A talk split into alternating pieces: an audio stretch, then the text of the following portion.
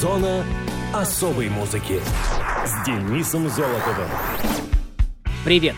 Это Денис Золотов. Вы в зоне особой музыки. Супы – важнейшая часть ежедневного рациона питания. Чтобы еще раз подчеркнуть важность этого блюда, создан праздник – Международный день супа. Отмечается он 5 апреля. Слово «суп» произошло от французского «суп», а оно от латинского «суппа», что в переводе «хлеб, размоченный в отваре или бульоне». Однако суп как блюдо в сегодняшнем понимании, которое стало ежедневной едой, сложилось пять веков назад с появлением крепкой посуды, способной выдержать процесс приготовления. При этом в холодных странах и регионах он возник гораздо раньше. Например, в Древнем Китае его варили за 100 лет до нашей эры. И хотя способы варки, традиции и рецептура супов складывались ранее, но широкое применение в Европе и России супы получили к 18 веку. Позднее это блюдо распространилось по миру. Кстати, на Руси жидкие блюда сначала называли похлебками. Слово «суп» появилось только во времена Петра I.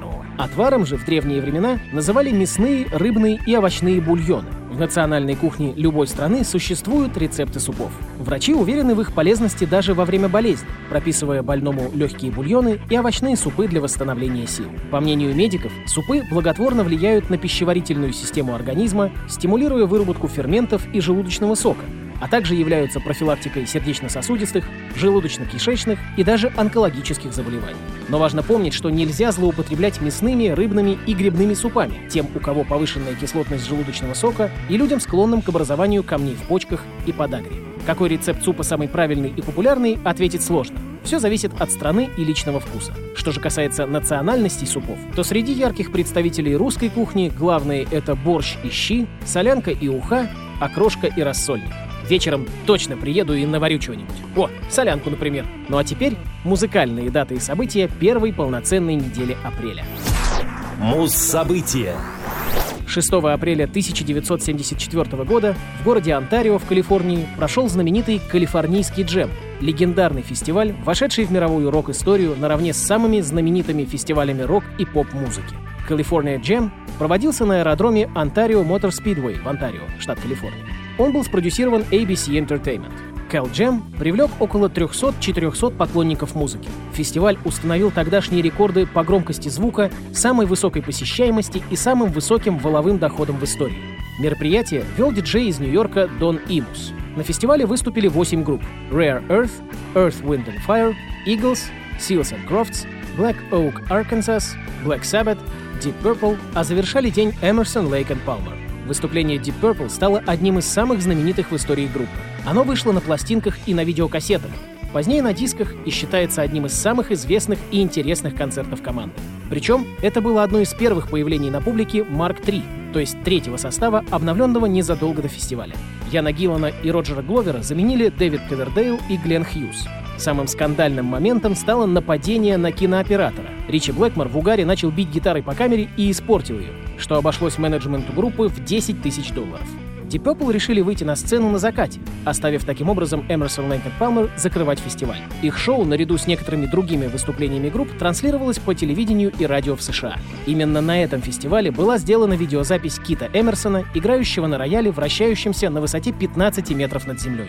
На сете Eagles Джексон Браун заменил отсутствующего гитариста Дона Фелдера, жена которого родила первенца. Журнал Circus сообщил, что Эмерсон, Лейк и Палмер злились на ребят из Deep Purple, которые отказались выходить на сцену до наступления темноты. Впоследствии ELP не могли начать свой сет до часа ночи. Никто из других групп не публиковал свои выступления. Лишь Эмерсон, Лейк и Палмер включили 44 минуты из своего перформанса в фильм Beyond the Beginning. Концерт продолжения California Jam 2 состоялся 18 марта 1978 года.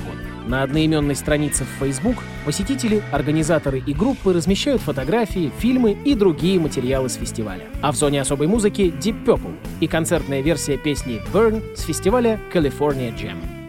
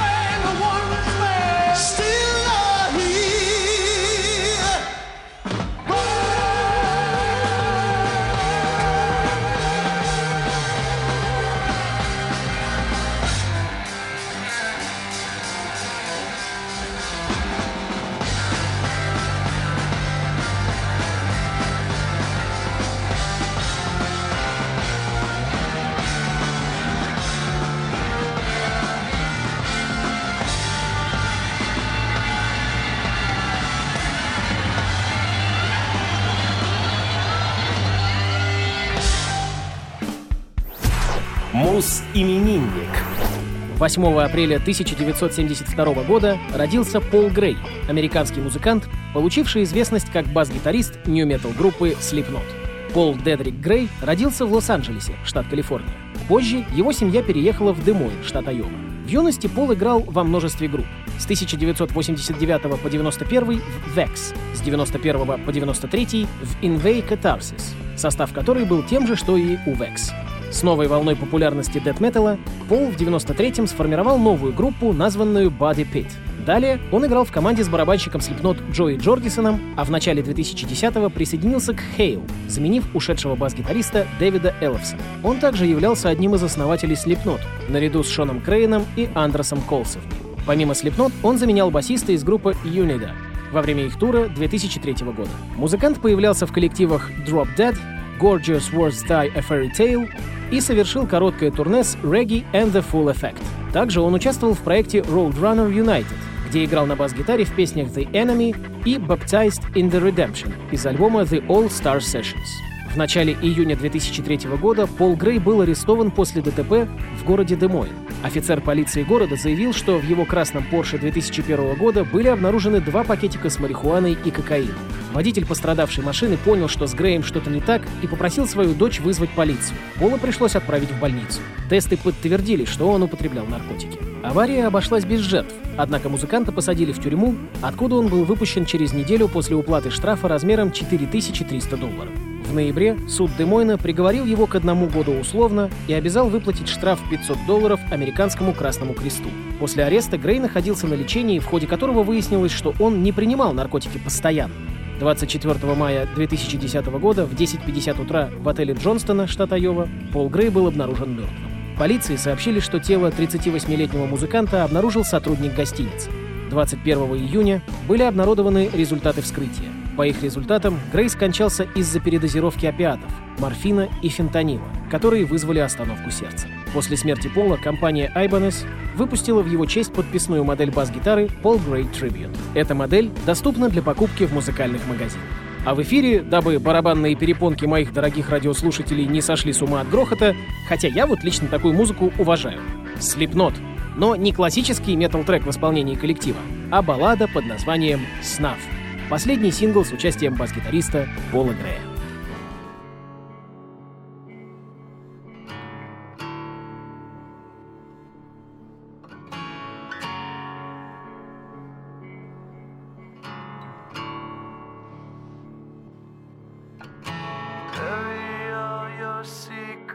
In my skin.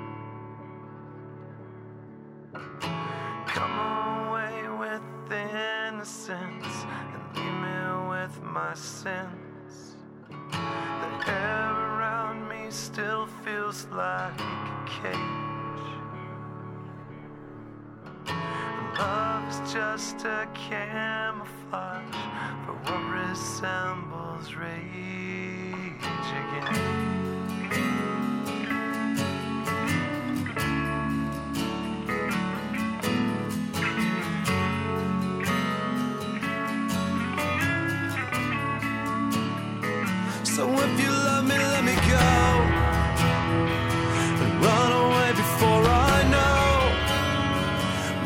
is just too dark to care. I can't destroy what isn't there. Deliver me into my fate. If I'm alone, I cannot hate. I don't deserve to have you. Ooh, my smile was taken long ago. If I can change, I hope I never know.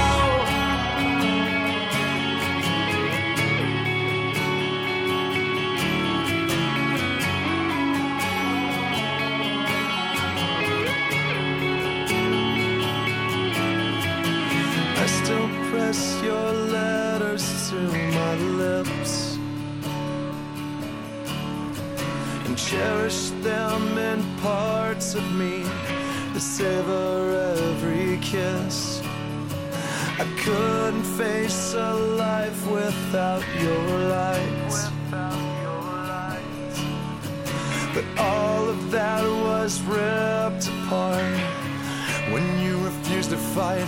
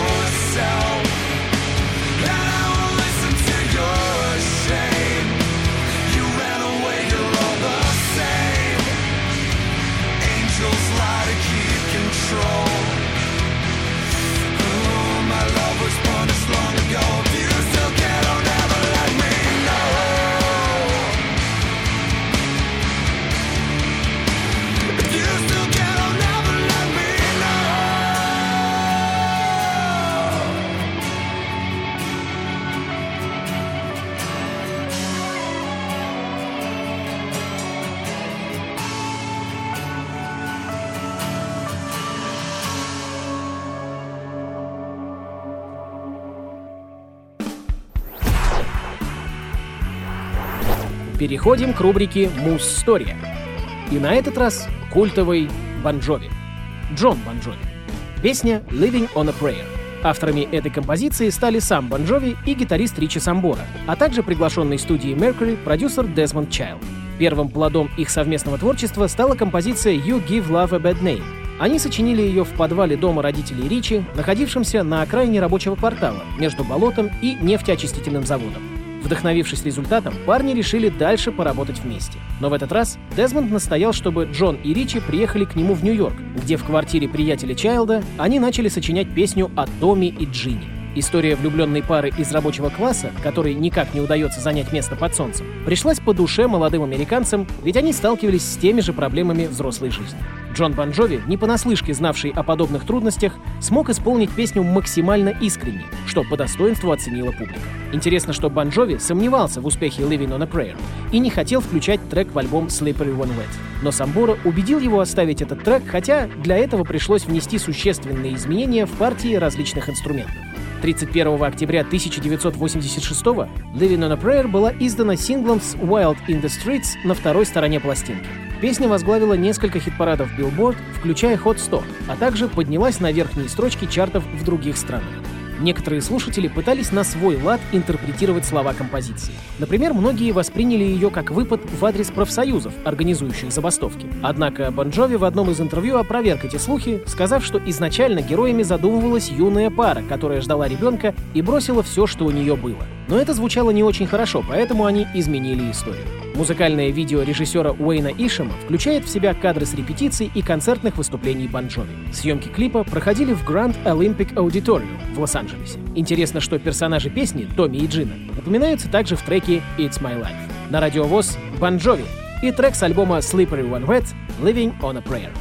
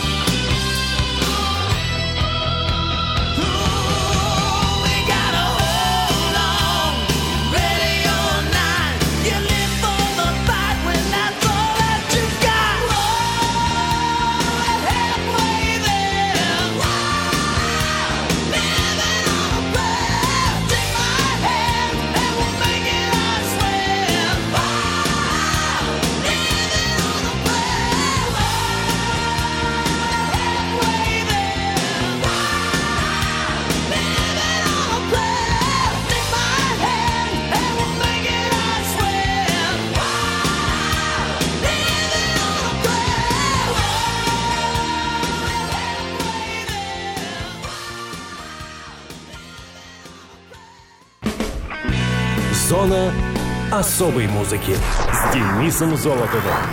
Хочешь услышать о своем любимом исполнителе? Записывай адрес зона дефис музона собака яндекс.ру. А на сегодня все. Пока.